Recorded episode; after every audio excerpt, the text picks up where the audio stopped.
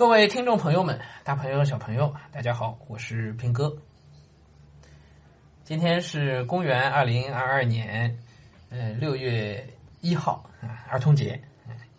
我今儿一天呢就没有工作，还也也其实也没读书，没读几页书，呃，带着娃呢过儿童节了。呃，还是非常感谢这时代啊，让我们今天还能够过上这个儿童节啊。呃，我觉得挺奢侈的啊！就五月份的时候都不敢想，我们是可以过上这儿童节的。其实我都已经准备好了，今年儿童节也是在家度过。不瞒你们说，我们我跟孩子他妈都已经商量好了，今年怎么给葡萄过儿童节？怎么过呢？准备装扮爸爸，就准备在我脸上上各种颜料啊，各种贴纸，我们都安排好了啊。但是昨天呢，就前天啊，好消息突然传来说，我们基本上可以解封了啊。但媒体来讲不允许用“解封”这个词啊，因为之前没有封，所以现在不存在解封啊。啊，这个不去管它啊。嗯，昨天呢，我们就做了也做了一些筹备安排啊。那么今天呢，我们就呃出门了啊，今天就出门了。呃，算起来还是一切顺利啊，我觉得还是。情理之中，有一点点意料之外啊！我之前预期我们可以全面解封，就是可以开车上街，并且不限制活动区域，不限制这个大的活动范围。我估计要到六月中旬，哎，比我估计的早了两个礼拜啊！那同时呢，上海各个复工复产的以及刺激经济的、保民生的等等等等的各种政策呢，其实这两天都已经出台了。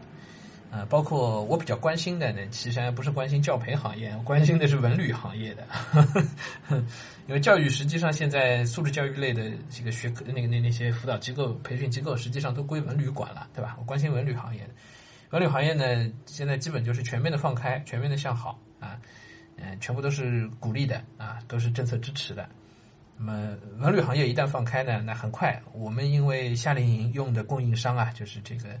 呃，包车的这个供应商是上海最大的一家呃国有的旅行社吧？呃，其实综合服务的一家国企，叫锦江集团。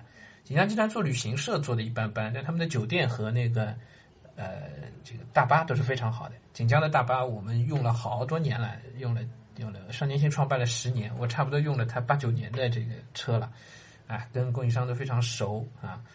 哎，他们也跟我们表示说，只要政策一放开，他们就马上给我们保证最好的供应。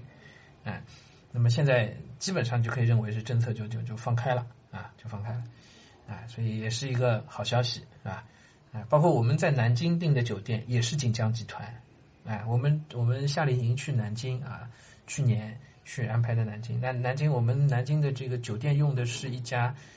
这不叫准四星了，也不是挂牌四星了，它它，呃，就是比四星的标准可能还高一些的啊。曾经民国时代的这个，呃，跳交谊舞的地方，就是国家领导人们，民国的民国政府领导人们这个迎接外宾、跳交谊舞、办晚会啊，啊，办舞会的地方啊，呃，也就后来的这个锦江饭店啊，我们安排的南京，那其实也是锦江整个集团体系里的，是吧？呃，也基本都能够正常接待了啊，所以我们今年夏令营的这个南京呢，也是呃，马上就可以去安排了，好吧？马上可以安排。那现在唯一中间卡壳的地方呢，就是我们从上海发车到南京其实是跨省的，跨省的。那么跨省的政策实际嗯正在努力放开，对，两地都跟我们讲正在努力放开，但是暂时还没有明确的红头文件可以放开，所以还要再稍微等一等。但是我们觉得肯定没有问题的。啊，肯定没有问题。所以今年暑假我们会安排南京的夏令营啊，这是今天一上来想跟大家说的。那好消息啊，都是好，对我们来讲，对大家来讲，这都是好消息。解封嘛，那总归是人逢喜事精神爽的，是吧？所以我说今天呢，也是值得纪念的一天啊。嗯，我一辈子从来没有，哎，不能讲一辈子，我活到现在四四十年不到啊，啊，从来没有过在家里被封了这么长时间，在一个固定地方啊，定点不动，是吧？啊，限定区域啊，限定限定活动范围啊，规定时间、规定地点，这 属于双规，这 真的是一个全新的人生经验啊！我爸我妈啊，活六十多岁了，从来没遇到过啊，被双规啊，嗯，但也就经历下来了啊。我们生活在上海，居然还曾经担心过会不会吃不饱、填不饱肚子啊啊！我们自己也去超市，虽然没有到很严重的抢购，但是也有过焦虑，说哎呀，会不会买不到东西啊啊！我们一家三口去超市，嗯，储备我们需要的物资啊，那带着带着娃，哎，我抱着他，满头大汗啊，然后不太敢把它放下来，然后他又已经重达四十斤啊，哎呀，都是美好的回忆啊。我我这两天跟我女儿也在讲，说这种经历真的是挺难得的啊。她现在也开始慢慢懂事儿了，是吧？家晚上抱着地球仪啊，她已经被关的就想要周游世界了，你知道吧？抱着地球仪，我们这地球仪买了一年多了啊，她从来没有认真看过。今天晚上，昨天晚上啊，抱着地球仪，哈哈，是问这个问那个，嗯，都是被被关的有点受不了了。是吧哎，好消息还有很多。昨天啊，五月三十一号，上海的那个广福林，哎，广福林就是我们之前准备安排春游的那个景点，也已经开放了。就是国家，呃，就是市政府一宣布不叫解封啊，一宣布大家就是取消静态管理，开始复工复产，广福林第一时间啊，五月三十一号第一时间就宣布开放。哎，那也非常好，对吧？那我们其实也可以马上联络这件，马上安排这件事情。这个呢，我们很快，我们团队就会。呃，碰一下啊，我我们会啊花点时间啊，我们三个月没有开，三个月内都在开会，但是这三个月没见过我的同事们了啊，我们很快会会碰个头，讨论一下所有这些事儿啊，尽快呢，我们拿出一些后续的活动方案等等啊。哎呀，挺高兴的啊，但是今天讲的，我觉得前半程我们讲这些高兴的事儿啊，接下去就进入后半程，后半程要说什么呢？嗯。我觉得很多话还是不吐不快啊！我其实没有写稿子，但这些都是我其实积压了很久想说的话。嗯嗯，我自己出生在上海，嗯，说实话，在一直到读大学，甚至到一直读完大学，我并没有深切的感受到，嗯，这个城市有多好。换句话说，我我大学毕业之前，我其实一直不太喜欢上海啊，因为我。所读的书，我所接受到的各类的呃信息，都在告诉我说嗯，中国很大，对我们，我们是中国人，我们首先是中国人，其次才是上海人。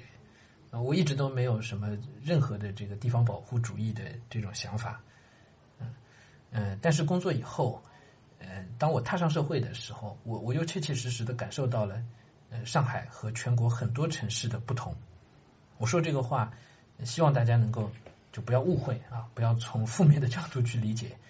嗯，我我一直在读大学期间，我一直想要离开上海。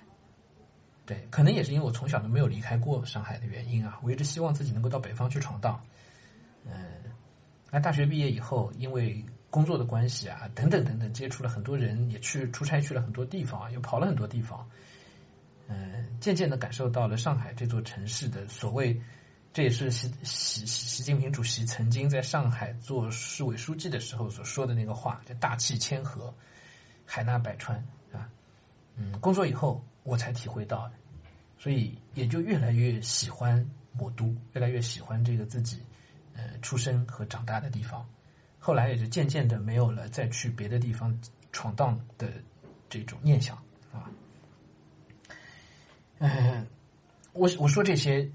其实我想表达的是，我对上海是真的还挺有感情的，啊，因为你从不喜欢到喜欢，这个过渡不仅仅因为我生活在这里，我是我是喝着这里的水长，喝着黄浦江的水长大的，更重要的是这个变化的过程是因为我亲眼看到了这个城市在面对困难的时候，嗯，如何的战胜困难，如何用一种理性的、开放的。就所谓大气谦和、海纳百川的姿态去迎接那些变化，去面对各种各样的困难，然后去战胜它，去克服它，嗯，去赢得，呃，尊重吧。对他也许没有赢得，不仅仅是赢得那些经济的利益啊、政治的地位啊等等，这个城市实际上是，嗯，凭借着理性开放，对，主要是这两点啊。来赢得了生活在这个城市的人的喜爱，赢得了全球范围内的尊重。所以我当我到杭州去工作的时候，有很多杭州的朋友会跟我讲说：“哎呀，你们上海如何如何？哎呀，上海多好。”嗯，不能说那个语气中带着多大的羡慕，但是我确实是听到过很多我的朋友跟我讲说，上海可能是中国最理性、最开放，然后行政管理能力最好的城市。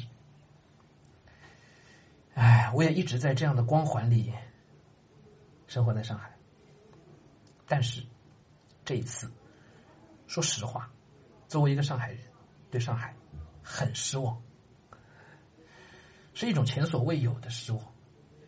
对，不是无关于说，哎呀，以后房价要跌呀，哎呀，如何，不都没有关系，而是在这个疫情这三个月的过程当中，我们看到了很多很多曾经掩藏在华丽表面底下的那些不为人知。不为人感，没有人去重视的那些问题，太多太多太多这样的问题了。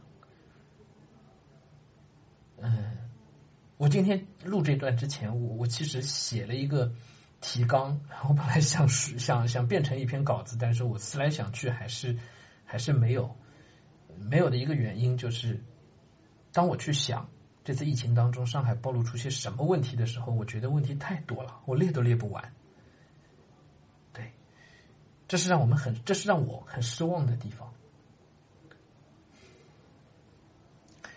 可同时，我也相信，如果我们能仍旧能够以一种理性的、开放的态度去面对这些问题，那么迟早这些问题也还是可以被解决的。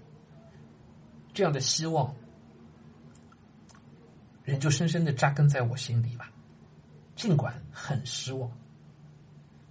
嗯我觉得，嗯，现在绝对不是说我们应该去歌功颂德啊，我们应该去去夸赞我们所谓取得的伟大胜利。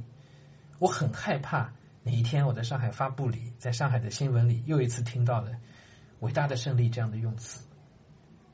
这一次根本就不是什么伟大的胜利，它不仅不伟大，甚至它都不能称之为一场胜利。我更希望看到的是，上海能够以它的。理性和开放的态度，去面对各界的批评，去面对已经暴露出来的、藏也藏不住的那些问题。就像张爱玲所说的，那华丽的袍子底下的那些虱子。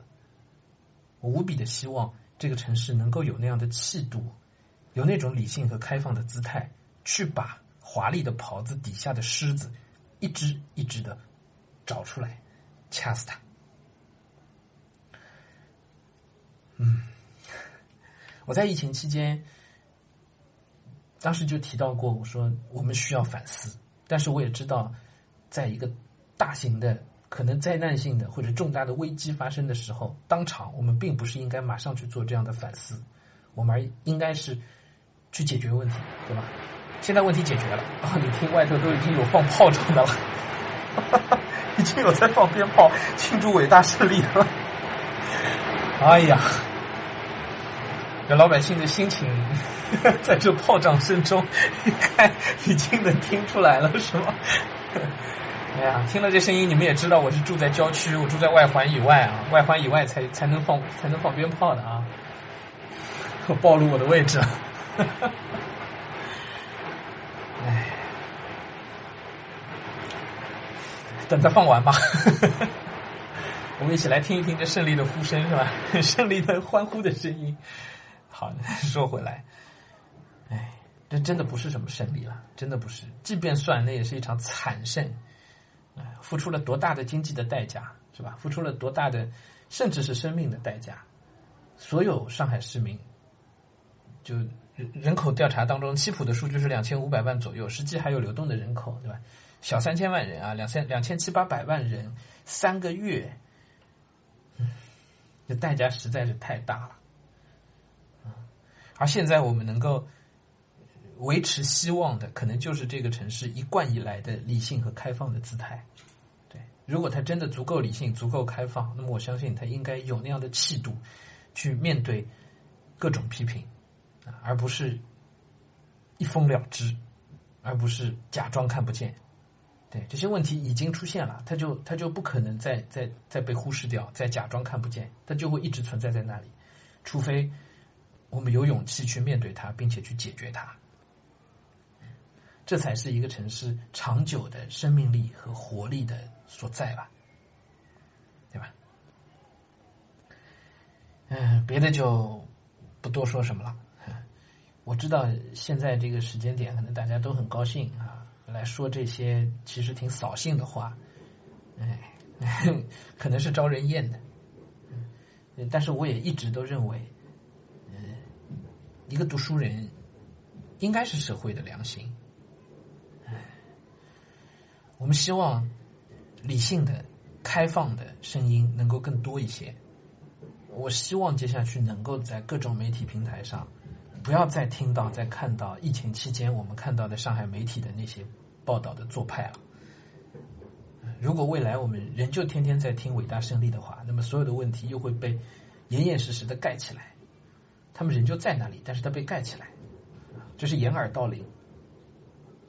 他只会，他只会让上海走向歧途。我还要在这个城市继续生活下去，也许还有五十年。我希望它能够变得越来越好。好了，今天就说这些吧。OK，嗯，那么同时也预告一下，明天呢，明天开始，我们早上的这一段的风控节目呢，就风控日志呢就停掉了，结束了。OK，因为不再是风控了。其实严格来讲，今天就不应该再录了，早上这段是吧？今天就解封了吧？嗯，但是晚上的书房节目呢，我们还是会继续。哎，疫情三个月，我其实也养成了习惯，基本上晚上都会来录一段书房。哎，可能也挺好的，看看我这个习惯能不能在解封以后继续保留下去，继续保持下来啊！啊，也看也取决于我我我在解封之后工作有多忙啊，还能有多少时间踏踏实实读书。但凡我还在踏踏实实读书，那我就希望能够保持住这样的好习惯，在书房里跟大家持续的去交流讨论，跟大家见面，好吧？OK，那就到这里吧。OK，期待在线下。见到大家，拜拜。